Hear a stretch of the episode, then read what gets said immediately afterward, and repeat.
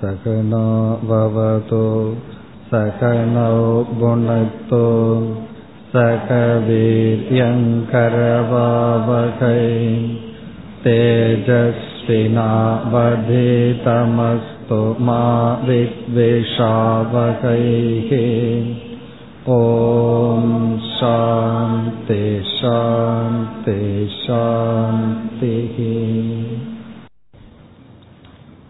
முதல் ஸ்லோகத்தை நாம் சேர்ந்து சொல்லலாம்.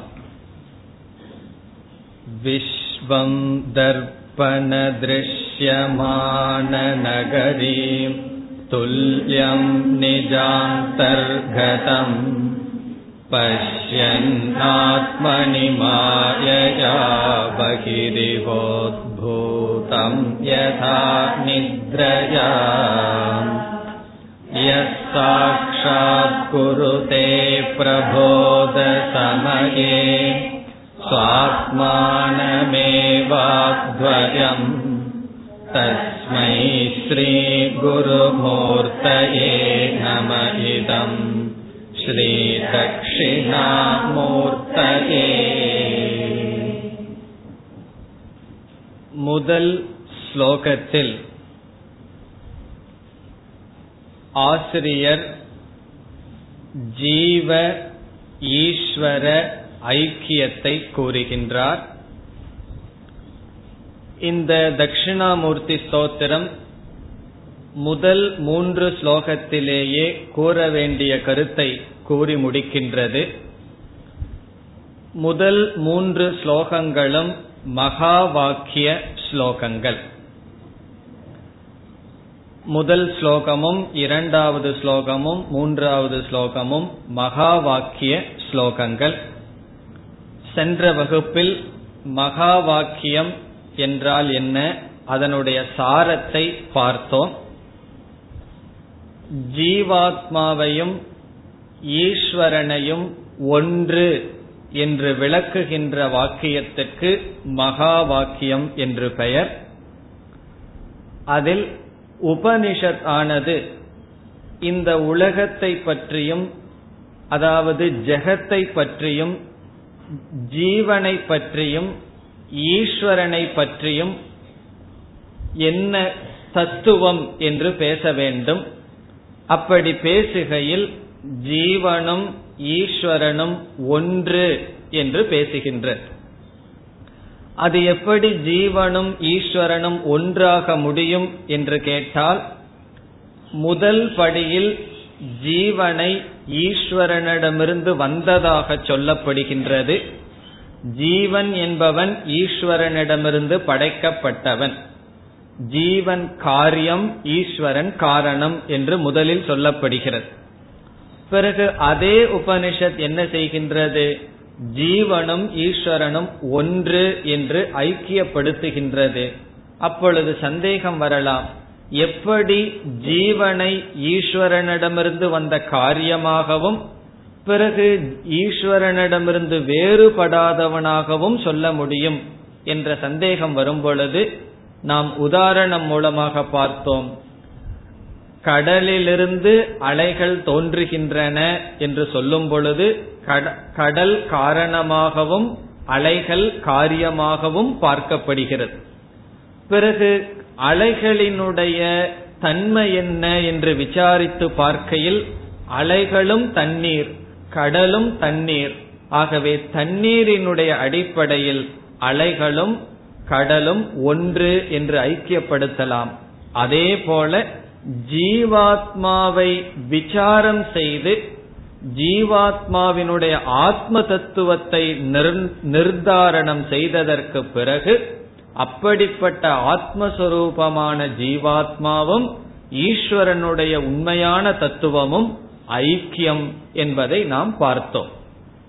இப்பொழுது முதல் ஸ்லோகத்திற்குள் செல்ல வேண்டும். இந்த முதல் ஸ்லோகமானது ஜீவ ஈஸ்வர ஐக்கியத்தை கூறினாலும் இந்த ஜீவனுடைய தன்மையை விசாரம் செய்து ஐக்கியமானது சொல்லப்படுகின்றது. ஆகவே முதல் ஸ்லோகம் த்வம் பத சோதன மகா வாக்கியம். துவம் பதத்தை விசாரம் செய்யப்பட்டு மகா வாக்கியமானது பேசப்படுகின்றது. துவம் பதம் என்றால் ஜீவாத்மா. ஜீவாத்மாவினுடைய தன்மையை விசாரிக்கப்பட்டு மகா வாக்கியம் ஈஸ்வரனுடன் ஐக்கியம் பேசப்படுகிறது. இரண்டாவது ஸ்லோகத்தில் என்ன செய்யப்படும்? தத்பத சோதன மகா வாக்கியம். ஈஸ்வரனுடைய தன்மையை விசாரம் செய்யப்பட்டு மகா வாக்கியம் பேசப்படும். மூன்றாவது ஸ்லோகத்தில் அந்த அசி பதம் மகா வாக்கியத்தை மீண்டும் சொல்லி பிரயோஜனமும் சொல்லப்படும். மீதி மந்திரங்கள் எல்லாம், மீதி ஸ்லோகங்கள் எல்லாம் இந்த மகா வாக்கியத்தை விளக்குவதுதான். ஆகவே இப்பொழுது நாம் முதல் ஸ்லோகத்திற்குள் செல்கின்றோம். முதல் ஸ்லோகத்தினுடைய சாரம், ஜீவாத்மாவினுடைய தன்மையை விசாரம் செய்து ஈஸ்வரனுடன் ஐக்கியம் செய்யப்படுகின்றது. இங்கு ஈஸ்வரனாக யார் காட்டப்படுகின்றார்? தட்சிணாமூர்த்தி ஈஸ்வரனாக எடுத்துக்கொள்ளப்படுகின்றார். அவர் குரு, ஈஸ்வரனுடைய அவதாரம். ஈஸ்வரனுடைய அவதாரம் ஈஸ்வரன் வேறு அல்ல. ஆகவே இப்பொழுது நான்காவது வரைக்கு செல்கின்றோம். தஸ்மை ஸ்ரீ குருமூர்த்தயே நம இதம் ஸ்ரீ தட்சிணாமூர்த்தயே. சோ தஸ்மை ஸ்ரீ குருமூர்த்தயே நம இதம் நமக. தஸ்மை என்றால் அவருக்கு. யார் அவர்? தட்சிணாமூர்த்தி இப்பொழுது எப்படி அமர்ந்திருக்கின்றார்? குரு மூர்த்தையே. குரு என்றால் ஆசிரியர், மூர்த்தி என்றால் சொரூபம். குருவினுடைய சொரூபத்தில் இங்கு வடிவம் என்று பொருள். குரு மூர்த்தி என்றால் குரு வடிவத்தில், குருவாக, குரு சொரூபமாக அமர்ந்திருக்கின்ற தட்சிணாமூர்த்தி. பிறகு அந்த குருவாக இருப்பவருக்கு ஸ்ரீ என்கின்ற சொல் அடைமொழியாக இருக்கின்றது. இந்த ஸ்ரீ என்பது இங்கு ஆத்ம வித்யை குறிக்கின்றது. ஸ்ரீ யுக்த குருஹு ஸ்ரீ குருஹு, ஸ்ரீயுடன் இருக்கின்ற குரு. இங்கு ஸ்ரீ என்றால் ஆத்ம வித்யா, ஆத்ம ஞானத்துடன் இருக்கின்ற குருவாக இருப்பவருக்கு நமக, நமஸ்காரம், என்னுடைய நமஸ்காரம். எப்படிப்பட்ட நமஸ்காரம்? இதம் நமக. இதம் என்றால் இந்த என்றால் நான் இப்பொழுது செய்கின்ற இந்த நமஸ்காரம். நம்ம சேர்த்திக் கொள்ள வேண்டும், அஸ்து, இருக்கட்டும், என்னுடைய இந்த நமஸ்காரம் இருக்கட்டும், அல்லது என்னுடைய நமஸ்காரத்தை சமர்ப்பணம் செய்கின்றேன். யாருக்கு? ஸ்ரீ குரு மூர்த்திக்கு, குரு சுரூபமாக இருக்கின்ற. யார்? கடைசி சொல் ஸ்ரீ தட்சிணாமூர்த்தையே, தட்சிணாமூர்த்திக்கு நமஸ்காரம். தட்சிணாமூர்த்தி என்ற சொல்லுக்கெல்லாம் பொருள் பார்த்துவிட்டோம். இங்கும் தட்சிணாமூர்த்திக்கு முன் ஸ்ரீ என்ற சொல் இருக்கின்றது. இந்த ஸ்ரீ என்ற சொல்லுக்கு இங்கு இரண்டு பொருளை நாம் கொடுக்கலாம். ஒன்று, மாயா என்கின்ற சக்தியை தன்வசம் வைத்தவர். ஸ்ரீ என்றால் மாயா. ஸ்ரீ மாயையா, மாயா என்கின்ற தத்துவத்தை தன்வசம் வைத்த தட்சிணாமூர்த்தி. அல்லது குருவுக்கு முன்னாடி நம்ம சொன்ன அதே பொருளை எடுத்துக்கொள்ளலாம். ஸ்ரீ என்றால் வித்யா, பிரம்ம வித்யா, ஆத்ம வித்யை உடைய தட்சிணாமூர்த்திக்கு என்னுடைய இந்த நமஸ்காரம் இருக்கட்டும். இனி ஒவ்வொரு ஸ்லோகத்தினுடைய நாலாவது வரைக்கும் பொருளை பார்க்க மாட்டோம். காரணம் என்ன? இந்த ஒரே ஒரு சொல் தொடர்ந்து வருவதனால் இந்த ஒரு ஸ்லோகத்துக்கு தான் நான்காவது வரைக்கும் பொருள் பார்க்கின்றோம். இது நம்ம முதல்ல எப்படி அறிமுகம் செய்தோம்? இது ஸ்தோத்திரமாகவும் இருக்கின்றது, வேதாந்த கிரந்தமாகவும் இருக்கின்றது. இந்த 2 in 1 சொல்றது போல இந்த ஸ்தோத்திரமா இருக்கிறதுங்கிறது ஒவ்வொரு ஸ்லோகத்தினுடைய நான்காவது வரி. இப்படிப்பட்ட குருவுக்கு என்னுடைய நமஸ்காரத்தை செய்கின்றேன், என்னுடைய வணக்கத்தை தெரிவிக்கின்றேன். ஸ்ரீ குருமூர்த்தையே குருமூர்த்திக்கு தட்சிணாமூர்த்திக்கு இந்த மூர்த்தையேன்னு சமஸ்கிருதத்தில் கூறுவது, தமிழில் இக்கு அப்படிப்பட்ட தட்சிணாமூர்த்திக்கு இதம் நமக இந்த நமஸ்காரம், காயிக வாச்சிக மானச நமஸ்காரம் அஸ்து இருக்கட்டும். இனி இதற்கு முந்தைய வரிகளில் எப்படிப்பட்ட தட்சிணாமூர்த்தி என்று வர்ணிக்கப்படுகின்ற, சாதாரணமாக ஈஸ்வரனை தனியாக அறிமுகப்படுத்தி ஜீவனை தனியாக அறிமுகப்படுத்தி ஐக்கியம் என்று சொல்வது வழக்கம். இந்த ஸ்லோகத்தில் சங்கரர் என்ன செய்கின்றார், இப்படிப்பட்ட தட்சிணாமூர்த்தியே மாயையினுடைய வசத்தினால் ஜீவனாக இருந்து இந்த ஞானத்தினால் தான் மட்டும் இருப்பதாக புரிந்து கொண்டுள்ளார் என்று இந்த தட்சிணாமூர்த்தியுடன் ஜீவனை ஐக்கியப்படுத்துகின்றார். ஆகவே இங்கு மகா வாக்கியம் எப்படி வருகின்றது, ஜீவ தட்சிணாமூர்த்தி ஐக்கியம், இந்த தட்சிணாமூர்த்தியும் ஜீவனும் ஒன்று என்று அறிமுகப்படுத்துகின்றார். இங்கு தட்சிணாமூர்த்தியை நாம் எப்படி புரிந்துள்ளோம், ஈஸ்வரனாக புரிந்துள்ளோம். ஆகவே ஜீவ ஈஸ்வர ஐக்கியம். எப்பொழுதெல்லாம் ஜீவ ஈஸ்வர ஐக்கியம் நாம் பேசுகின்றோமோ அப்பொழுதெல்லாம் ஜீவக என்ற சொல்லினுடைய பொருள் நமக்கு தெளிவாக தெரிந்திருக்க வேண்டும். அதை சமஸ்கிருதத்தில் சோதனம் என்று சொல்வார்கள். சோதனம் என்றால் விசாரித்தல்.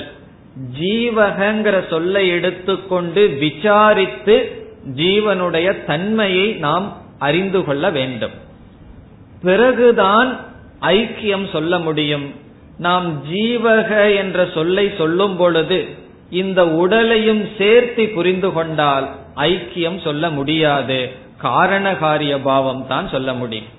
நான் நான் என்று சொல்லும் பொழுது, ஜீவன் என்று சொல்லும் பொழுது நம்மை அறியாமல் இந்த உடல்ல ஏதாவது ஒன்றை நாம புரிந்து கொண்டு இருந்தால் ஐக்கியம் பேச முடியாது.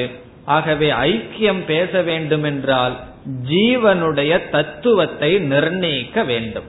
இதுதான் ஜீவக என்ற சொல்லினுடைய உண்மையான பொருள். இங்கு ஆசிரியர் எப்படி நிர்ணயம் செய்கின்றார், வேதாந்த நூல்களில் விதவிதமாக ஜீவனுடைய தன்மையானது நிர்ணயிக்கப்படும். திருக் திருஷ்ய விவேகத்தின் மூலமாக, அவஸ்தாத்ரய விவேகத்தின் மூலமாக, ஷரீரத்ரய விவேகம், பஞ்சகோஷ விவேகம், இது போல பல விதங்கள் இருக்கின்றது. அவைகளெல்லாம் சோதனம் என்று பெயர். அந்த பல விதங்களில் ஜீவனுடைய தன்மையை நிர்ணயிக்கலாம். இங்கு ஆசிரியர் எப்படி ஜீவனுடைய தன்மையை நிர்ணயிக்கிறார் என்றால், இந்த ஜெகத்துக்கும் ஜீவனுக்கும் ஒரு விதமான சம்பந்தத்தை சொல்வதன் மூலம் ஜீவனுடைய தன்மையை நிர்ணயிக்கின்றார். இங்க அப்ரோச் மற்ற விதங்களில் இல்லாம கொஞ்சம் பெக்கூலியரா இருக்கு. அதாவது எப்படி ஜீவாத்மாவினுடைய தன்மையை நிர்ணயிப்பது என்றால், ஜீவாத்மாவுக்கும் இந்த ஜெகத்துக்கும் உள்ள ஒரு விதமான உறவை காட்டுகின்றார். அவ்விதம் காட்டி பிறகு ஜீவனுடைய தன்மையை நிர்ணயம் செய்து, இப்படிப்பட்ட ஜீவன் தட்சிணாமூர்த்தியிடமிருந்து வேறில்லை என்று ஐக்கியப்படுத்துகின்றார். இவ்விதம் இந்த ஸ்லோகமானது அமைந்துள்ளது. இனி நாம் அடுத்ததாக என்ன பார்க்க வேண்டும், இந்த ஜெகத்துக்கும் ஜீவனுக்கும் என்ன சம்பந்தம். ஜீவனுக்கும் சொன்னா நம்ம என்ன நினைக்கணும், ஏதோ ஜீவனுக்கும் இந்த உலகத்துக்கும் சம்பந்தத்தை பேசுறாங்க போலன்னு சொல்லி நம்ம அசங்கமா தனியா உட்கார்ந்துருக்க கூடாது. ஜெகத்துனா நம்ம அனுபவிக்கிறது, ஜீவகன் சொன்னா நாம். ஆகவே நமக்கும் நம்மால் அனுபவிக்கப்படுகின்ற இந்த உலகத்துக்கும் என்ன சம்பந்தம். நமக்கு சம்சாரமே சம்பந்தத்துலதான் ஆரம்பிக்கின்றது, அல்லது சம்பந்தத்துலதான் இருக்கு. எப்படி நமக்கு சம்பந்தப்படாத ஒரு வஸ்துவிடமிருந்து துக்கம் வருமா? எனக்கு ஒருவரிடம் இருந்து துக்கம் வருதுன்னா எப்படி துக்கம் வருது, உனக்கு என்ன ரிலேஷன்ஷிப் அவரோட, அவர் நண்பரா அல்லது என்ன உறவு அப்படிங்கிற கேள்வி வரும். எந்த விதமான சம்பந்தமும் இல்லாத ஒரு பொருள்ல நமக்கு சுகமோ அல்ப சுகமோ அல்லது துக்கமோ நமக்கு வராது. ஆகவே இந்த பிரபஞ்சத்திற்கும் எனக்கும் அதாவது ஜீவனுக்கும் என்ன சம்பந்தம், அதுதான் முதலில் ஆசிரியர் கூற விரும்புகின்றார். நம்ம முதல்லயே பதில சொல்லிட்டு பிறகு விசாரத்துக்கு போறோம். ஆசிரியர் என்ன சம்பந்தம் சொல்றார்? சத்திய மித்யா சம்பந்தம் என்று சொல்கின்றார். இந்த உலகத்துக்கும் ஜீவனுக்கும் சத்திய மித்யா சம்பந்தம். புது சம்பந்தமா இருக்கு, இதுவரைக்கும் சத்திய மித்யா சம்பந்தமே நான் வச்சதில்லையே, எவ்வளவோ சம்பந்தம் இருக்கேன்னு சொன்னா இது வேதாந்தத்துல மட்டும் இருக்கின்ற சம்பந்தம் சத்திய மித்யா சம்பந்தம். அப்படி என்றால் என்ன? சத்தியமான ஒரு பொருளுக்கும் மித்யாவான ஒரு பொருளுக்கும் என்ன சம்பந்தமோ அந்த சம்பந்தம். இப்ப வேதாந்தம்னு வந்தா நம்ம யாருகிட்ட போகணும்? ஒன்னா பானை கிட்ட போகணும், இல்ல கை பானை கிட்ட போகணும், இல்ல பாம்பு கிட்ட போகணும். இப்ப கயிறு இருக்கின்றது, அந்த கயிற்றின் மீது பாம்பானது ஏற்றுவிக்கப்படுகின்றது. அந்த பாம்புக்கும் கயிற்றுக்கும் என்ன சம்பந்தம் என்று கேட்டால் காரண காரிய சம்பந்தம் சொல்லலாமா? வேற என்னதான் சம்பந்தம் சொல்றது என்றால் சத்திய மித்யா சம்பந்தம். இந்த கயிற்றின் மீது பாம்பானது ஏற்றுவிக்கப்பட்டுள்ளது. பொய்யாக தோன்றுகின்ற பாம்புக்கு கயிறானது ஆதாரமாக இருக்கின்றது. அதுதான் சத்திய மித்யா சம்பந்தம். அல்லது காஞ்ச வறண்ட பூமியின் மீது நாம் காணல் நீரை பார்க்கின்றோம், அந்த காணல் நீருக்கும் பூமிக்கும் என்ன சம்பந்தம்? சத்திய மித்யா சம்பந்தம். இப்ப இதுல சத்திய மித்யா சம்பந்தம்னு சொல்லிட்டோம். யாராருக்கு? ஜீவனாகிய எனக்கும் நான் அனுபவிக்கின்ற இந்த பிரபஞ்சத்திற்கும். இனி அடுத்தது முக்கியமா எதை முடிவு பண்ணணும்? இதுல யாரு சத்தியம் யாரு மித்தியா அத கொஞ்சம் தப்பா முடிவு பண்ணிடக்கூடாது. சத்திய மித்தியா சம்பந்தம் சொல்லிட்டு இதுல யார சத்தியமா போடணும்?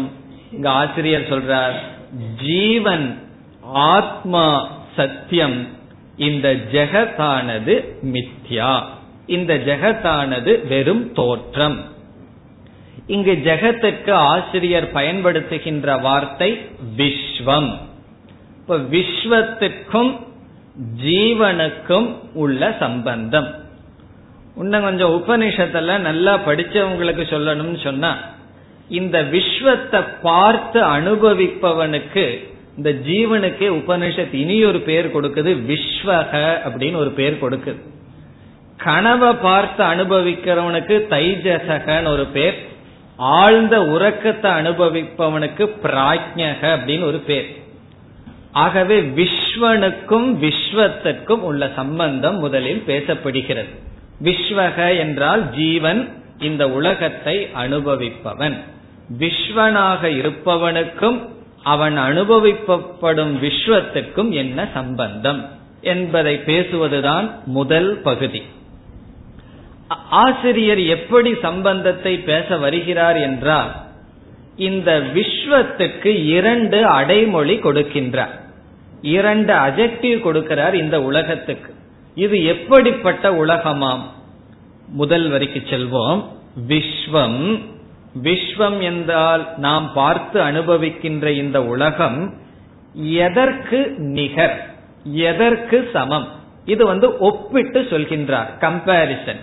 இந்த உலகம் எதற்கு நிகராக சொல்லலாம்? இந்த நிகருங்கிறதுக்கு சமஸ்கிருதத்துல துல்லியம் என்று சொல்லப்படும். துல்லியம் என்றால் நிகர், கம்பேரபிள் டு, அதற்கு சமம். எதற்கு சமம் இந்த விஸ்வம்? தர்ப்பண திருஷ்யமான நகரி துல்லியம். தர்ப்பண திருஷ்யமான நகரி துல்லியம். தர்ப்பணம் என்றால் கண்ணாடி.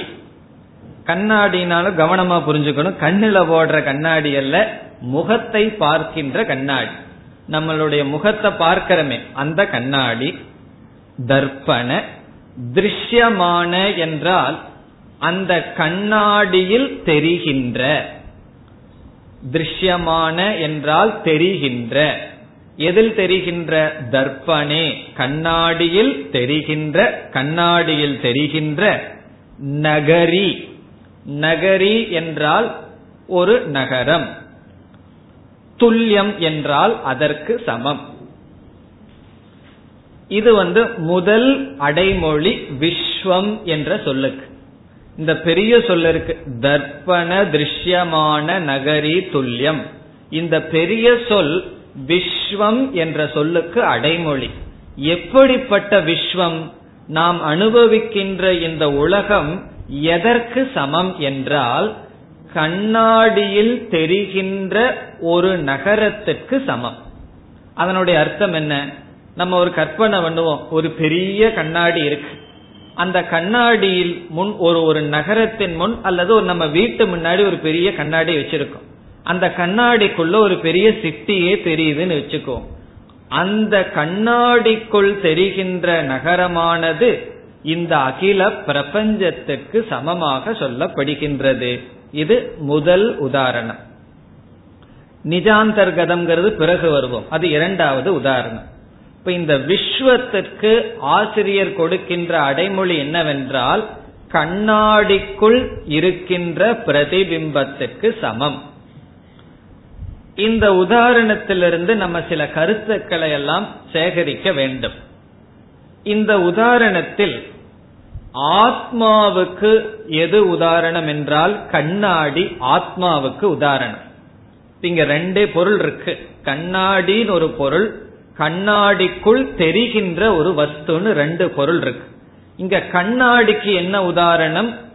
ஜீவாத்மாவினுடைய உண்மையான சொரூபம் அல்லது ஜீவாத்மா. இப்ப ஆத்மா தர்ப்பணம், கண்ணாடியானது ஆத்மாவுக்கு உதாரணமாக சொல்லப்படுகின்றது. இனி இரண்டாவது உதாரணம் நீங்களே சொல்லலாம். இந்த உலகம் இருக்கே, நாம் அனுபவிக்கின்ற இந்த உலகம் கண்ணாடிக்குள் பிரதிபிம்பிக்கின்ற பொருளுக்கு உதாரணம். அதுக்குள்ள ஒரு நகரம்னு சொன்னா நமக்கு குழப்பமா இருக்கும். இப்ப நம்ம புரியறதுக்காக எடுத்துக்குவோம், ஒரு கண்ணாடி இருக்கின்றது, அதற்கு பக்கத்துல ஒரு மலர் இருக்கின்றது, அந்த மலரினுடைய பிரதிபிம்பம் கண்ணாடிக்குள் தெரிகின்றது. இப்ப வெளியே இருக்கிற பூவை நம்ம மறந்துடுவோம், அதை விட்டுட்டு கண்ணாடியை மட்டும் எடுத்துக்குவோம், கண்ணாடிக்குள்ள தெரிகின்ற மலரை மட்டும் எடுத்துக்குவோம். இந்த உதாரணத்துல வெளியிருக்கிற பூவை மறந்துடணும், அது வெளியிருக்கிற பூ இருக்கிற மாதிரி நினைக்க வேண்டாம். கண்ணாடி இருக்கின்றது, கண்ணாடிக்குள் ஒரு பூவானது இருக்கின்றது. அல்லது கண்ணாடிய ஆகாசத்தை மேல பார்த்தோம் அப்படின்னா அது நீல கலர் தெரியும். உண்மையிலேயே மேல நீல கலர் எல்லாம் கிடையாது, அது அங்க இல்லை, அதனால அதை மறந்துடுவோம். கண்ணாடிக்குள் ஒரு பிரதிபிம்பமானது இருக்கின்றது. அந்த பிரதிபிம்பத்தை நாம் அனுபவிக்கின்ற இந்த உலகத்திற்கு சமமாக சொல்லப்படுகின்றது. இப்ப ரெண்டு உதாரணத்துல ஆத்மா தர்ப்பணக, ஆத்மா என்பது கண்ணாடி, பிறகு பிரபஞ்சம் என்பது பிரதிபிம்பித நகரம் அல்லது பிரதிபிம்பக, கண்ணாடிக்குள் தோன்றுகின்ற பிரதிபிம்பம் இந்த உலகத்திற்கு உதாரணமாக சொல்லப்படுகின்றது. இந்த உதாரணத்திலிருந்தே ஆசிரியர் என்ன செய்து விட்டார்? ஜீவனுக்கும் ஜெகத்திற்கும் அல்லது விஸ்வத்திற்கும் உள்ள சம்பந்தத்தை காட்டிவிட்டார். இதற்கு மேல் ஆசிரியர் விளக்க வேண்டிய அவசியமே கிடையாது. இந்த உதாரணத்திலிருந்தே ஆசிரியர் ஜீவனுக்கும் ஜெகத்துக்கும் உள்ள சம்பந்தம் சொல்லப்பட்டு விட்டது. என்னென்ன சொன்னார்னு பல கருத்துக்களை எடுத்துக்கொள்ளலாம், நாம் சில கருத்துக்களை இப்பொழுது சேகரிப்போம், இந்த உதாரணத்தை மையமாக பிடித்து கொண்டு. இப்ப கண்ணாடி இருக்கு, கண்ணாடிக்குள்ள ஒரு பிரதிபிம்பம் இருக்கு, கண்ணாடிங்கிறது ஆத்மா, கண்ணாடிக்குள்ள தோன்றுகின்ற பொய்யான பிரதிபிம்பம் இருக்கே அது நம்ம உண்மைன்னு நினைச்சு அனுபவிச்சுட்டு இருக்கிறோமே இந்த விஸ்வம். இது பொய்யான விஸ்வம்ங்கிறது இப்ப நமக்கு தெரியல, விசாரம் செய்ததற்கு பிறகு தெரிய வரும். நாம எது உண்மைன்னு நினைச்சு அனுபவிச்சுட்டு இருக்கிற உலகம் அது கண்ணாடிக்குள் இருக்கின்ற பிரதிபிம்பம். சில சமயம் உதாரணமே புரியாம போயிடுதுன்னு வச்சுக்கோ, பிறகு உதாரணத்திலிருந்து புரிந்து கொள்ள வேண்டியதுக்கு எங்க போறது? ஆகவே முதல்ல உதாரணம் நன்கு தெரிய வேண்டும். இப்ப இதுல இருந்து முதல் கருத்து நம்ம என்ன கொண்டு வர்றோம்? இந்த கண்ணாடியானது உலகத்தில் இருக்கிற பொருள் பிரதிபிம்பிக்கின்ற பொருளுக்கு ஆதாரமாக இருக்கின்றது. அது உண்மைதானே? கண்ணாடி இருக்கின்றது, ஒரு மலரை வைக்கிறோம். அந்த மலர் இருக்க வேண்டும் என்றால் எது ஆதாரம்? அந்த மலர் தெரிய வேண்டுமென்றால் கண்ணாடியானது ஆதாரமாக இருக்கின்றது. இது முதல் கருத்து. கண்ணாடி ஆதாரம் அல்லது அதிஷ்டானம். கண்ணாடி அதிஷ்டானமாக இருக்கின்றது, அதன் மீது பிரதிபிம்பிக்கப்படுகின்ற மலரோ நகரமோ இருக்கின்றது. இனி ஆத்மாவுக்கு வந்தால் இந்த உலகத்துக்கும் விஸ்வனுக்கும் என்ன சம்பந்தம்? ஆத்மா இந்த உலகத்துக்கு ஆதாரமாக இருக்கின்றது. இந்த உலகமானது ஆத்மாவை சார்ந்து இருக்கின்றது. உலகம் தங்குகின்றது, ஆத்மா தங்குவதற்கு இடமாக இருக்கின்றது. இது முதல் கருத்து. இனி இரண்டாவது கருத்துக்கு வந்தால், முதல்ல கண்ணாடியை பார்த்துட்டு ஆத்மாவுக்கு வருவோம். கண்ணாடியானது சுதந்திரமாக இருக்கின்றது. சுதந்திர சத்தா. சுதந்திர சத்தா என்றால், கண்ணாடிக்கு முன்னாடி ஒரு மலரை வைக்கிறோம், மலரை எடுக்கிறோம். அந்த மலர் வருவது போவதனால கண்ணாடியினுடைய இருப்பானது பாதிக்கப்படவில்லை. ஆகவே கண்ணாடி சுதந்திரமாக இருக்கின்றது. இந்த கண்ணாடிக்குள் தெரிகின்ற மலரானது கண்ணாடியை சார்ந்து இருக்கின்றது. பரத சத்தா, சார்ந்து இருக்கின்றது. இது நமக்கு உதாரணத்துல தெளிவாகின்றது. இனி அப்படியே ஆத்மாவுக்கு வந்தோம்னா, ஆத்மா சுதந்திரமாக இருக்கின்றது. இந்த பிரபஞ்சமானது ஆத்மாவிடம் செல்கின்றது, ஆத்மாவை சார்ந்து இருக்கின்றது. இது நாம் செய்கின்ற இரண்டாவது கன்க்ளூஷன், இரண்டாவது முடிவு. அது எப்படி என்றால், அவஸ்தாத்திரயத்திலேயே நம்ம முடிவு செய்யலாம். நான் பார்க்கும் பொழுது இந்த உலகம் இருக்கின்றது, இந்த உலகம் நிராகரிக்கப்படும் பொழுதும் கூட நான் இருக்கின்றேன். ஆகவே நான் தொடர்ந்து இருக்கின்றேன், உலகம் செல்கின்றது. உலகத்தை சார்ந்து நான் இல்லை, என்னை சார்ந்து இந்த உலகம் இருக்கின்றது. இது இரண்டாவது கருத்து. இனி மூன்றாவது கருத்திற்கு வந்தால், கண்ணாடி ஒன்றாக இருக்கின்றது, ஏகக அத்வைதக. ஆனா கண்ணாடிக்குள்ள தெரிகிறது பல தெரியலாம். அதனாலதான் ஆசிரியர் இங்க அழகா நகரின்னு சொல்லியிருக்கார். அந்த நகரம்னு சொன்னா விதவிதமான பொருள்கள் கண்ணாடிக்குள்ள தெரியும். ஆனா கண்ணாடி எவ்வளவுன்னு சொன்னா, ஒரே ஒரு கண்ணாடி, அதில் பிரதிபிம்பிக்கின்றது நானா, துவைதம், விவிதம். ஆனால் கண்ணாடியானது ஒன்றாக இருக்கின்றது. இது மூன்றாவது கருத்து. கண்ணாடி ஒன்று, பிரதிபிம்பம் நானா, பல. அதேபோல் ஆத்மாவானது ஒன்றாக இருக்கின்றது. பார்க்கப்படும் பிரபஞ்சமோ விசித்திரம், விதவிதமாக இருக்கின்றது. இனி நான்காவது கருத்துக்கு வந்தால், கண்ணாடியில் தெரியப்படுகின்ற பொருள் சுத்தமா இருக்கலாம், அசுத்தமா இருக்கலாம். அதனால கண்ணாடி அசுத்தமாகி விடுமா என்றால், கண்ணாடி என்றுமே சுத்தமாக இருக்கின்றது. அதில் காட்டப்படும் பொருள் அசுத்தமாக இருக்கலாம், சுத்தமாக இருக்கலாம். ஆகவே கண்ணாடி சுத்த ஸ்வரூபம், பிரதிபிம்பம் அசுத்த ஸ்வரூபம். இப்ப கண்ணாடி முன்னாடியில யாரு போய் நின்னாலும் அது அப்படித்தானே காமிக்குது. கண்ணாடிக்கெல்லாம் நீ நல்லவன், நீ லஞ்சம் வாங்குறவன், நீ லஞ்சம் வாங்காதவன், நல்லா ஏதாவது இருக்கோ? யாரு போய் கண்ணாடி முன்னாடி நின்னாலும் அது காமிக்கும். அதனால கண்ணாடி கெட்டு போயிருமோ? கண்ணாடி கெட்டு போகாது, கண்ணாடி சுத்தமாகவே இருக்கும். இனி ஐந்தாவது, அது ஐந்தாவதுன்னு சொல்லி கடைசியில சொல்றதுக்கு காரணம் முக்கியம்ங்கிறதுனால. முதல் சொல்ற கருத்து முக்கியம் அப்படி அல்ல. ஐந்தாவது முக்கியமான கருத்து, கண்ணாடி அசங்க சொரூபமாக இருக்கின்றது. அசங்கம் என்றால் சம்பந்தம் இல்லாமல் இருக்கின்றது. யாரோடு எதை இது பிரதிபிம்பம் செய்ய வைக்கின்றதோ அந்த பொருளோடு சம்பந்தம் கிடையாது, சங்கம் இல்லாமல் இருக்கின்றது. இனி நம்ம ஆத்மாவுக்கு வர்றோம்னு வச்சுக்குவோம். இந்த பிரபஞ்சத்தை பார்க்கின்ற நாம் பிரபஞ்சத்தோடு சம்பந்தப்படாமல் இருக்கின்றோம். அசங்க ஸ்வரூபக ஆத்மா. இது போல பல கருத்தை நாம் எடுத்துக்கொண்டு விசாரம் செய்யலாம். உதாரணத்துக்கு 5 தான், மீதி எல்லாம் உங்களுடைய ஹோம்ஒர்க் தான். இந்த கண்ணாடி பிம்பத்திலிருந்து என்னென்னலாம் நம்ம புரிஞ்சுக்கலாம் அப்படின்னு நம்மளாக சிந்தித்து புரிந்து கொள்ளலாம். இந்த 5ஐயும் நம்ம பார்த்தோம்னா நமக்கு என்ன கிடைக்கின்றது? இப்ப கண்ணாடியும் பிரதிபிம்பத்தையும் நம்ம விட்டுட்டு ஆத்மாவுக்கு வந்தால், இந்த ஆத்மாவுக்கும் உலகத்துக்கும் என்ன சம்பந்தம் என்று சொல்லும் பொழுது, முதலில் ஆத்மா அதிஷ்டானமாக இருக்கின்றது, இந்த அகில பிரபஞ்சத்திற்கும் ஆதாரமாக இருக்கின்றது முதல் கருத்து. இரண்டாவது கருத்து, ஆத்மா சுதந்திரமாக இருக்கின்றது, இந்த பிரபஞ்சம் ஆத்மாவை சார்ந்து இருக்கின்றது.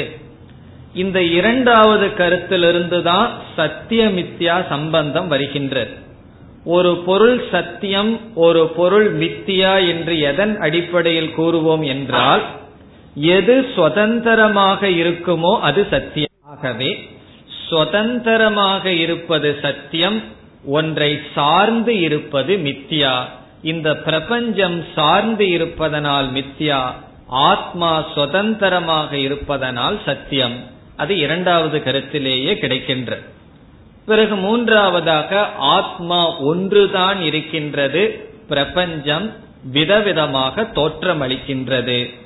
ஆத்மா சுத்த சொரூபம், பிரபஞ்சம் அசுத்த சொரூபம். ஆத்மா அசங்கக, அதுல அனாத்மாவை பத்தி சொல்றதுக்கு இல்லை, அதுவே அசங்கமாக இருக்கின்றது. ஆத்மா எதனோடும் சம்பந்தப்படாதது. இதற்கு காரணம் என்ன? ஆத்மா ஏன் அசங்கமா இருக்குன்னு சொன்னா, பிரபஞ்சம்னு ஒண்ணு உண்மையா இருந்தா தானே சங்கப்படுறதுக்கு. பிரபஞ்சம்ங்கிறதே பொய், மித்யா என்று சொல்லிவிட்ட காரணத்தினால் சங்கத்துக்கு பொருள் கிடையாது. யாரோட போய் சங்கம் வைக்கிறது? இருக்கிறதே ஆத்மா ஒன்றுதான். ஆகவே அசங்க சொரூபக. இதெல்லாம் நமக்கு எதிலிருந்து கிடைக்குது? ஆசிரியர் சொல்கின்ற உதாரணத்திலிருந்து கிடைக்கின்றது. இந்த விஸ்வம், இந்த உலகமானது தர்ப்பண திருஷ்யமான நகரி துல்யம். நாம் பார்த்து அனுபவிக்கின்ற இந்த விஸ்வம் துல்யம், சமம். எதற்கு சமம்? நகரி துல்யம், ஒரு நகரத்துக்கு சமம். எப்படிப்பட்ட நகரம்? கண்ணாடியில் தோற்றமளிக்கின்ற நகரத்திற்கு சமம். இது முதல் உதாரணம். இனி ஆசிரியர் இதே விஸ்வத்துக்கு இனி ஒரு உதாரணம் சொல்றார். என்ன உதாரணம்? அடுத்த சொல் நிஜாந்தர்கதம், அதுவும் விஸ்வத்துக்கு அடைமொழி. நிஜ அந்தர்கதம் விஸ்வம். நிஜ என்றால் தன்னுடைய, சுவ என்று பொருள். நிஜ என்றால் தன்னுடைய, அந்தக என்றால் உள்ளே, நிஜாந்தக என்றால் தனக்கு உள்ளே, கதம் என்றால் இருக்கின்றது. நிஜாந்தர்கதம் என்றால் தனக்கு உள்ளே இருக்கின்ற விஸ்வத்திற்கு சமம். இது உதாரணமா எனக்கு தெரியலையேன்னு சொன்னா, தனக்குள்ளே இருக்கின்ற உலகத்திற்கு சமம் வெளியே இருக்கின்ற இந்த விஸ்வம்னு சொல்ற. நிஜன தனக்கு, அந்தன உள்ளே, கதம்னா இருக்கின்ற. இந்த வெளியே இருக்கிற உலகம் எதுக்கு சமம்னா உனக்குள்ளேயே இருக்கின்ற உலகத்திற்கு சமம் சொல்ற. நமக்குள்ள எங்க உலகம் இருக்கு அப்படின்னு சொன்னா, நம்ம தூங்கும் பொழுது கனவு வருகின்றதே, அந்த கனவு தான் நமக்குள்ளே இருக்கின்ற உலகம். ஆகவே இங்கு ஆசிரியர் நிஜாந்தர்கதம் என்று சொல்வதிலிருந்து கனவு உலகத்தை சொல்கின்றார். என்ன, கனவில் நாம் பார்க்கின்ற உலகம் தானே நமக்குள்ளேயே இருக்கு. நமக்குள்ளேயே இருக்கின்றதைத்தானே கனவில் நாம் பார்க்கின்றோம். இல்ல, நான் கனவுல வெளியிருக்கிற உலகத்தை பார்க்கிறேன்னு சொல்ல முடியாது. காரணம் என்ன? நம்ம கண்ணாடியெல்லாம் கழட்டி வச்சுட்டு லைட் ஆஃப் பண்ணிட்டு தானே கனவு கண்டுட்டு இருக்கோம். வெளியிருக்கிற உலகத்தை நம்ம பார்க்கவில்லையே. ஆகவே கனவில் நமக்குள்ளேயே ஒரு உலகம் தோன்றுகின்றது. அந்த உலகத்திற்கு சமம் இப்பொழுது நாம் பார்க்கின்ற இந்த விஸ்வம். இது ஆரம்பத்துல ஏற்றுக்க முடியாத மாதிரிதான் தெரியும். எப்படி கனவில் இருக்கிற பொய்யான தோற்றம் தான் இந்த உலகமானு சொன்னா அது அப்படித்தான் என்று ஆசிரியர் சொல்கின்றார். இது இரண்டாவது உதாரணம்.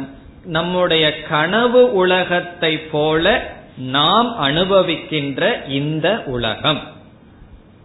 ஒரு உதாரணமே போதுமே, எதற்கு இரண்டாவது உதாரணம் என்றால், முதல் உதாரணத்தை காட்டிலும் இந்த உதாரணத்தில் வேறு சில அம்சங்களை நாம் எடுத்துக் கொள்ளலாம்.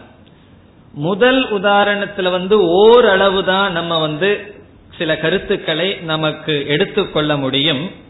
இந்த கனவு உலகத்திற்கும் வெளி உலகத்திற்கும் சமப்படுத்தும் பொழுது முதல் உதாரணத்திலிருந்து வேறு சில அட்வான்டேஜ், பிரயோஜனம் எல்லாம் நமக்கு கிடைக்குது. அதனால அதை மட்டும் நம்ம இங்க பார்ப்போம். இப்ப இந்த நிஜாந்தர்கதம்ங்கிற உதாரணத்திலிருந்தே நாம ஏற்கனவே பார்த்த 5 கருத்தையும் எடுத்துக்கொள்ளலாம். கனவு உலகத்தை எடுத்துக்கொண்டு இந்த உலகத்துக்கு சமப்படுத்தி நம்ம 5 கருத்து பார்த்தோமே, அந்த 5ஐயும் நீங்க எடுத்துக்கணும். அதை நான் மறுபடியும் ரிப்பீட் பண்ணல. ஆனால் அதற்கு மேல் சில பிரயோஜனங்கள் இருக்கின்றது. கனவை எடுத்துக்கொண்டு இந்த உலகத்தோடு சொல்லும் பொழுது அவைகளை மட்டும் பார்ப்போம். அவைகளையெல்லாம் கண்ணாடியில சேர்த்து பார்க்க முடியாது. கனவு உலகத்தை எடுத்துக்கொண்டால் மட்டும் பார்க்க முடியும். அந்த பிரயோஜனம் என்னென்ன என்று சிலதை பார்ப்போம். இப்ப முதல் பிரயோஜனத்துக்கு வருவோம். இப்ப நம்ம எந்த இடத்துல இருக்கிறோன்னு தெரியணும். கனவு உலகத்தை இந்த உலகத்திற்கு உதாரணமாக சொல்வதன் மூலமாக நமக்கு என்னென்ன பிரயோஜனம் வருகின்றது, இத பாக்கிறதுக்கு முன்னாடி எதற்கு எது உதாரணமாக சொல்லப்படுகிறதுன்னு தெரிஞ்சுக்கணும். இதில் விழித்து கொண்டிருப்பவனை ஆத்மாவுக்கு உதாரணமாக சொல்லப்படுகிறது. இந்த வேக்கர் விஸ்வக அவனை ஆத்மாவுக்கு உதாரணமாக சொல்லப்படும். கனவில் இருக்கின்ற பிரபஞ்சம் நாம் அனுபவிக்கின்ற பிரபஞ்சத்திற்கு உதாரணம். இங்க 2 தான் இருக்கு. கனவில் இருக்கின்ற உலகம், நம்ம கனவுல ஏதோ உலகத்தை பார்க்கிறோமே, அந்த உலகம் நாம் விழித்து கொண்டிருக்கும் பொழுது பார்க்கப்படும் உலகத்திற்கு உதாரணமாக சொல்லப்படும். இரண்டாவதாக, விழித்து கொண்டு இருப்பவன் உண்மையான ஆத்மாவுக்கு உதாரணமாக சொல்லப்படும். இது தட்சிணாமூர்த்தி ஸ்தோத்திரம் ஆரம்பிச்சோம் அப்படின்னா ஆரம்பத்திலேயே கொஞ்சம் கவனமாக போகணும். இது ஸ்தோத்திரம் தானே போனோம் அப்படின்னா அப்புறம் நமக்கு ஸ்தோத்திரத்தினுடைய பலன் வருமே தவிர வேதாந்த கிரந்தத்தினுடைய பலன் வராது. இந்த உதாரணம் நல்லா புரிய புரியவே நமக்கு தத்துவமும் விளங்கும். இப்ப நம்ம எதில் இருக்கோம்?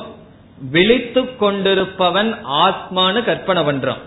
பிறகு கனவில் பார்க்கப்படும் உலகம் இந்த பிரபஞ்சம் என்றால் என்னென்ன பிரயோஜனம்?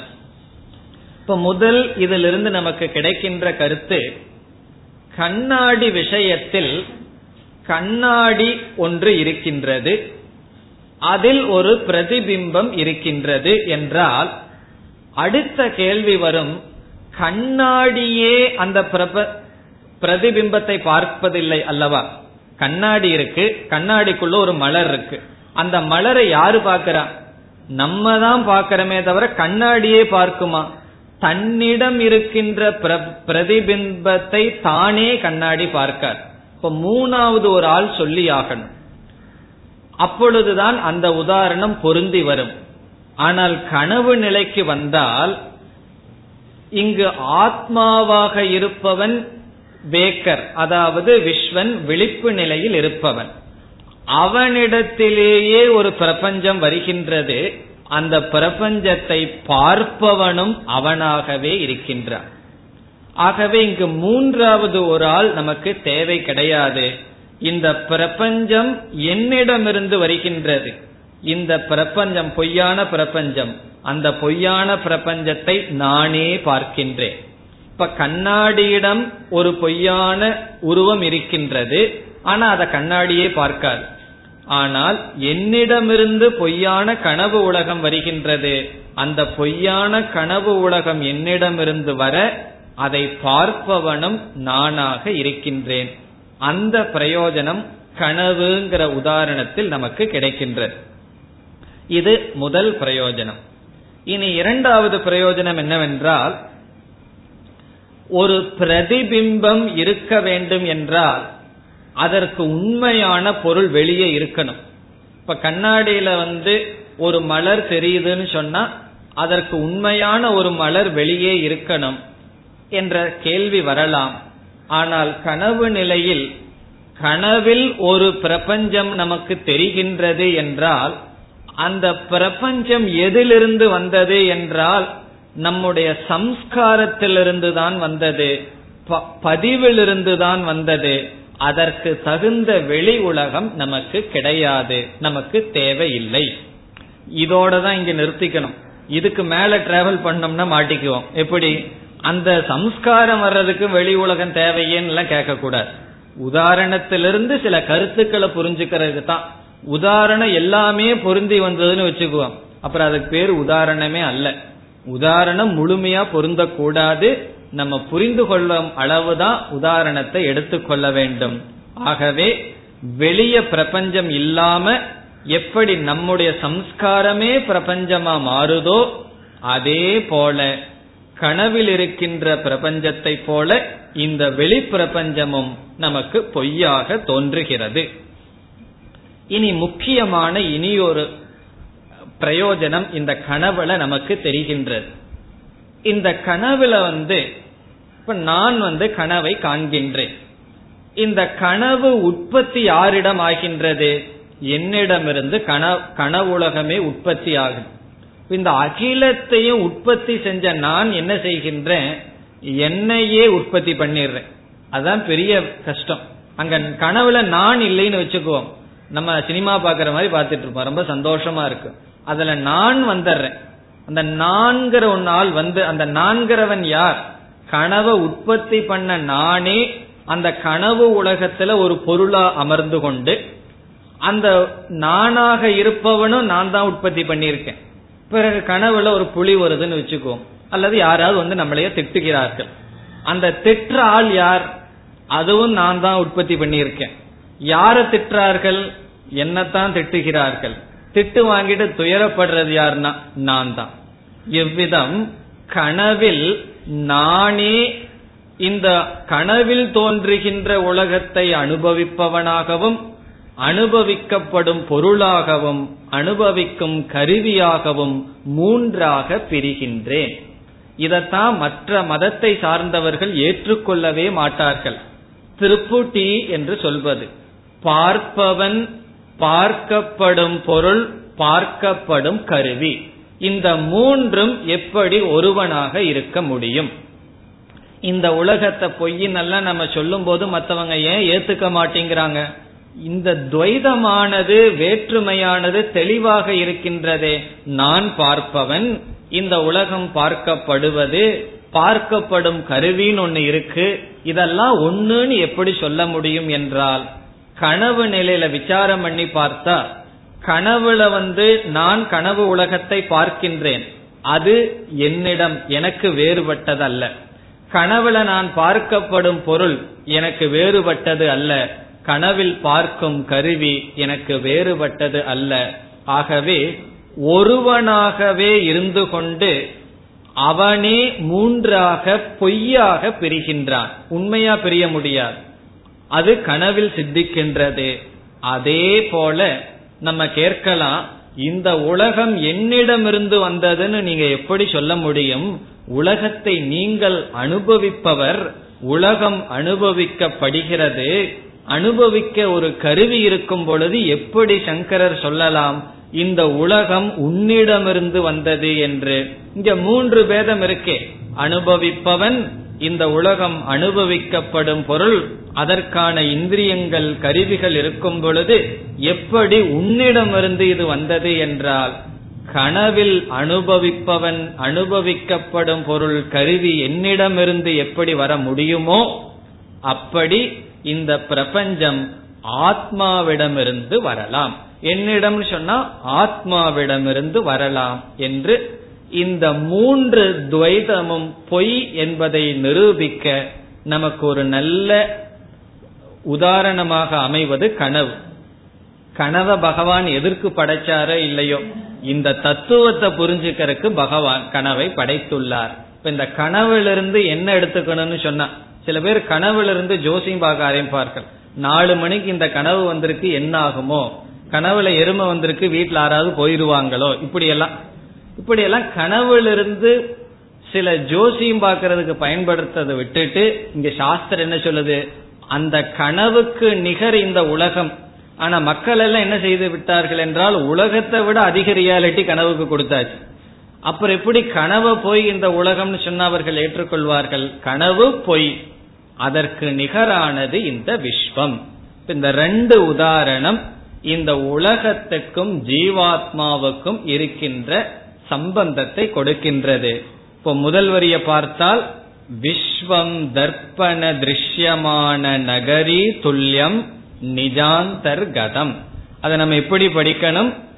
தர்ப்பண திருஷ்யமான நகரி துல்லியம் நிஜாந்தர்கதம் விஸ்வம். இந்த உலகமானது இந்த 2க்கு நகர். கண்ணாடிக்குள் தெரிகின்ற நகரத்திற்கும் நம்முடைய கனவில் தெரிகின்ற உலகத்திற்கும் சமமானது நாம் பார்க்கின்ற இந்த உலகம்.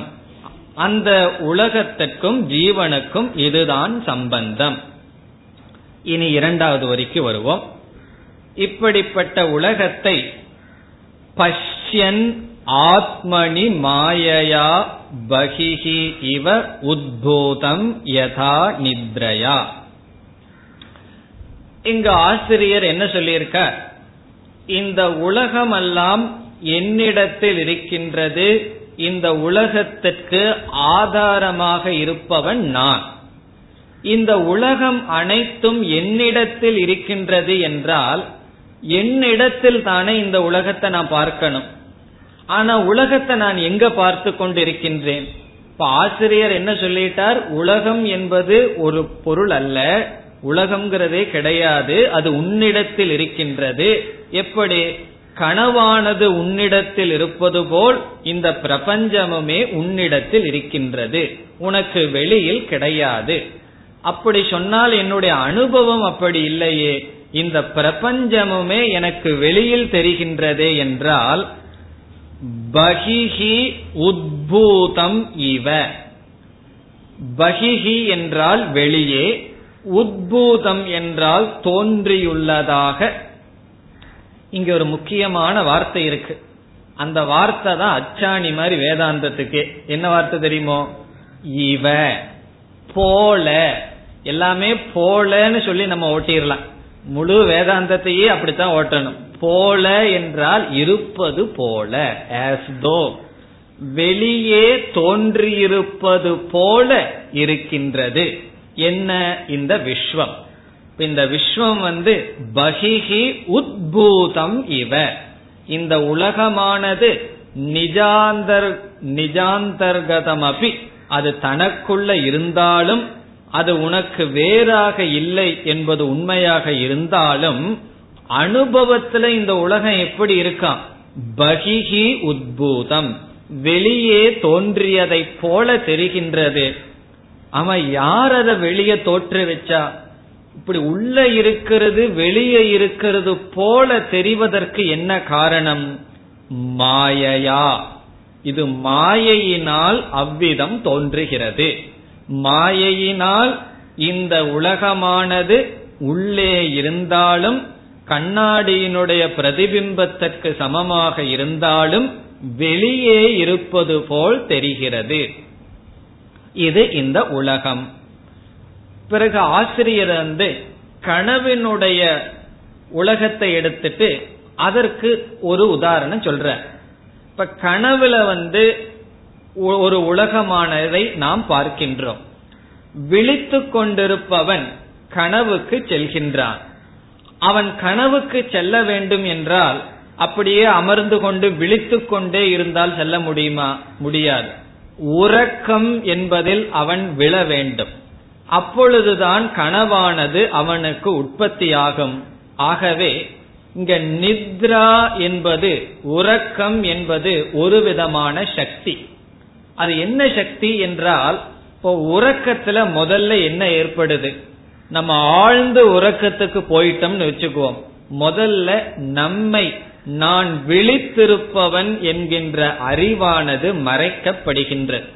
இந்த விஸ்வகங்கிறது ஆவரணம் ஆகின்றது, விழித்திருப்பவன் என்கின்ற அறிவானது மூடப்படுகின்றது. இரண்டாவது என்னாகின்றது, கனவு உலகம் தோன்றுகின்றது. ஆகவே இந்த நித்ரா அப்படிங்கிறதுக்கு ரெண்டு சக்தி இருக்கு. நம்ம தூங்குற தூக்கம் இருக்கு, தூங்குவதற்கு அல்லது தூக்கத்திற்கு இரண்டு சக்தி. ஒன்று விழித்திருக்கின்ற என்னை மறைக்கின்ற சக்தி, பிறகு எனக்குள் ஒரு பிரபஞ்சத்தை தோற்றுவிக்கும் சக்தி. அந்த சக்தி நித்ரா என்ற உறக்கத்திற்கு இருக்கின்றது. ஆகவே இப்ப முதல் வரியில இரண்டாவது வரியில கடைசியில் சொல்றார் யதா நித்ரயா, எப்படி உறக்கத்தினால். அதை நம்ம எப்படி சேர்த்திக்கணும்னு சொன்னா, எப்படி உறக்கத்தினால் நிஜாந்தர்கதம் விஸ்வம் பகிஹி உத்பூதம் இவ திருஷ்யதே, எப்படி உறக்கத்தினால் உள்ளே இருக்கின்ற உலகம் கனவில் வெளிவந்தது போல் தெரிகின்றதோ, அதேபோல் மாயையினால் உள்ளே இருக்கின்ற உலகம் வெளிவந்தது போல் தெரிகிறது. இது எப்படி சம்பந்தம்னு இனி ஒரு முறை பார்ப்போம்.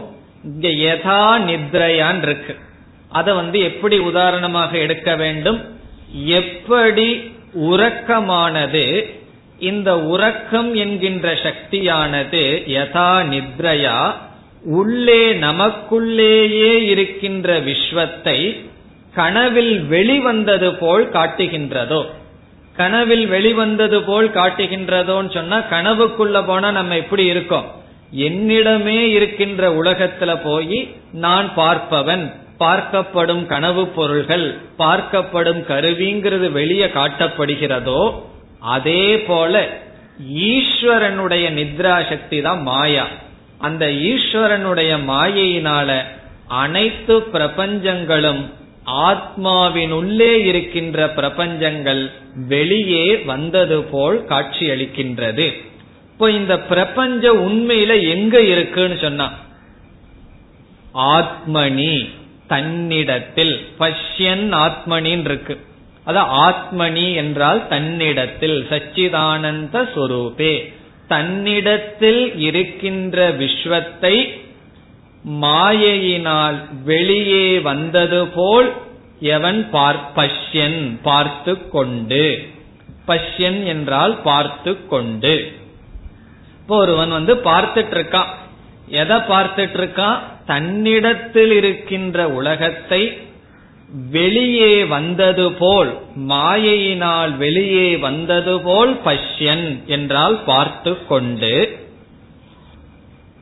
எவ்வளவு நாள் இப்படி பார்த்துட்டு இருப்பான்? நம்ம கனவை எவ்வளவு நாள் பார்த்துட்டு இருக்க முடியும்? நம்ம விழிக்கிற வரைக்கும் தான் கனவு இருக்கும். நம்ம கனவை பார்த்துட்டு இருக்கோம். எப்படி பார்த்துட்டு இருக்கோம்? நித்ராங்கிற சக்தியினால நமக்குள்ளேயே இருக்கின்ற உலகத்தை நமக்கு வெளியே கனவில் பார்த்து கொண்டு இருக்கின்றோம். பிறகு போதம் என்றால் விழித்து கொள்வது. நாம் விழித்து கொள்ளும் பொழுது எதை உணர்வோம்? இப்ப கனவுல எதோ நைட்மேர் வருது, என்னென்னமோ வருது. விழித்த உடனே எதை நாம் உணர்கின்றோம்? நம் ஒருவரைத்தான் உணர்கின்றோம். கனவுல பார்த்த அனைத்து பிரபஞ்சமும் இல்லாமல் போகிவிடுகின்றது. ஆகவே கனவு விஷயத்தில் விழித்தவுடன் இருப்பவன் விழிப்பு நிலையிலிருந்த ஒரே ஒருவன்தான். கனவு பிரபஞ்சம், கனவு பிரபஞ்சத்தை அனுபவித்தவன், கனவு பிரபஞ்சத்தில் அனுபவிக்கப்பட்ட கருவிகள் அனைத்தும் நீக்கப்படுகின்றது. இருப்பவன் ஒருவன் என்று புரிந்து கொள்கின்றான். அது கனவுக்கு உதாரணம். அதேபோல் இந்த பிரபஞ்சம் கனவுக்கு உதாரணமாக நமக்கு தெரியணும்னா எப்படி விழிக்க வேண்டும்? நான்கிற சொல் ஆத்மாவை குறிக்கின்றது என்ற ஞானத்தினால் விழிக்க வேண்டும். இப்ப நான்கிற சொல் ஆத்மா என்ற ஞானம் வருவது விழித்தல். அப்படி விழிக்கும் பொழுது என்ன ஆகுதுன்னு சொல்றார். மூன்றாவது வரி பிரபோத சமயே, இங்கு பிரபோதம் என்றால் ஞான உற்பத்தி சமயே, ஞானம் ஏற்படுகின்ற காலத்தில், ஞானம் ஏற்படுகின்ற காலத்தில் பிரபோத சமயே. ஞானம் என்றால் எதை பற்றிய ஞானம்? ஆத்மாவை பற்றிய ஞானம் ஏற்படுகின்ற சமயத்தில், ஆத்ம ஞான உதய காலே, ஆத்மாவை பற்றிய அறிவு ஏற்படுகின்ற சமயத்தில். அடுத்த சொல்லுக்கு வருவோம். ஸ்வாத்மானம் அத்வயம் ஏவ. ஸ்வாத்மானம் என்றால் தன்னை, தான் எப்படிப்பட்டவரா? அத்வயம், இரண்டற்ற, இரண்டற்ற தன்னை. இனி மூன்றாவது வரியில் முதல் பகுதி, யக யார் சாக்ஷாத் குருதே. சாக்ஷாத் குருதே என்றால் அறிகிறாரோ, நேரடியாக அறிகிறாரோ. சாக்ஷாத் என்றால் தெளிவாக, தெளிவாக அறிகிறாரோ. சாக்ஷாத் குருதே, தெளிவாக அறிகிறாரோ. எதை தெளிவாக அறிகிறார்? ஸ்வாத்மானம், தன்னை. எப்படிப்பட்ட தான்? அத்வயம், இரண்டற்ற தன்னையே யார் அறிகிறாரோ. யார் அறிவார்கள்? அப்படி அறிகிறது யாருன்னு சொன்னா அடுத்த நாலாவது வரையில சொல்றார், தஸ்மை ஸ்ரீ குருமூர்த்தையே, அப்படி அறிகின்ற தட்சிணாமூர்த்தியை நமஸ்காரம் செய்கின்றேன். இவர் ஆசிரியர் அப்படியே தட்சிணாமூர்த்திக்கு போயிடுறார். இப்படி அறிபவர் யார்? அவர்தான் தட்சிணாமூர்த்தி. இப்ப யார் ஜீவ அவஸ்தையில இருந்து ஞானம் வந்தவுடன் தன்னை தவிர வேறு யாரும் இல்லைன்னு அறிகிறாரோ, அப்படிப்பட்ட தட்சிணாமூர்த்திக்கு நமஸ்காரம். இப்ப இதுல ஒரு சொல், விளக்க வேண்டிய சொல் இருக்கின்றது, பஷ்யன் அப்படிங்கிற சொல். பஷ்யன் என்றால் பார்த்து கொண்டு என்று பொருள். இந்த கனவு நிலையில், கனவு நிலையில் வெளிவந்ததை போல நம்ம பார்த்து கொண்டு இருக்கின்றோம். பிறகு ஞானம் வந்த சமயத்தில் என்னாகின்றது? அவைகளெல்லாம் சென்றுவிட்டு இருக்கிறது நான் ஒருத்தந்தான், கனவுல பார்த்த எந்த பொருள்களும் கிடையாதுன்னு பார்க்கிறோம்.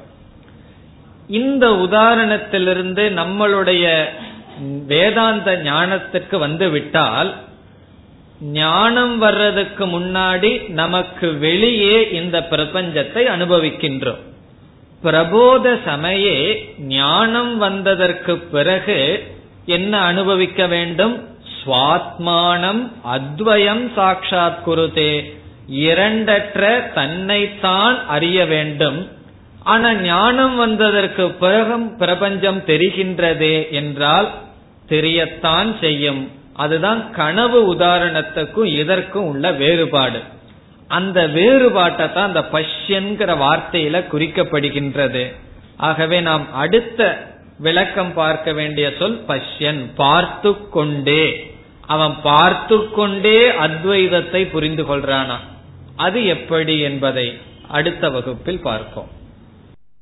ஓம் பூர்ணமத பூர்ணமிதம் பூர்ணாத் பூர்ணமுதச்யதே பூர்ணஸ்ய பூர்ணமாதாய பூர்ணமேவாவசிஷ்யதே. ஓம் சாந்தி சாந்தி சாந்தி.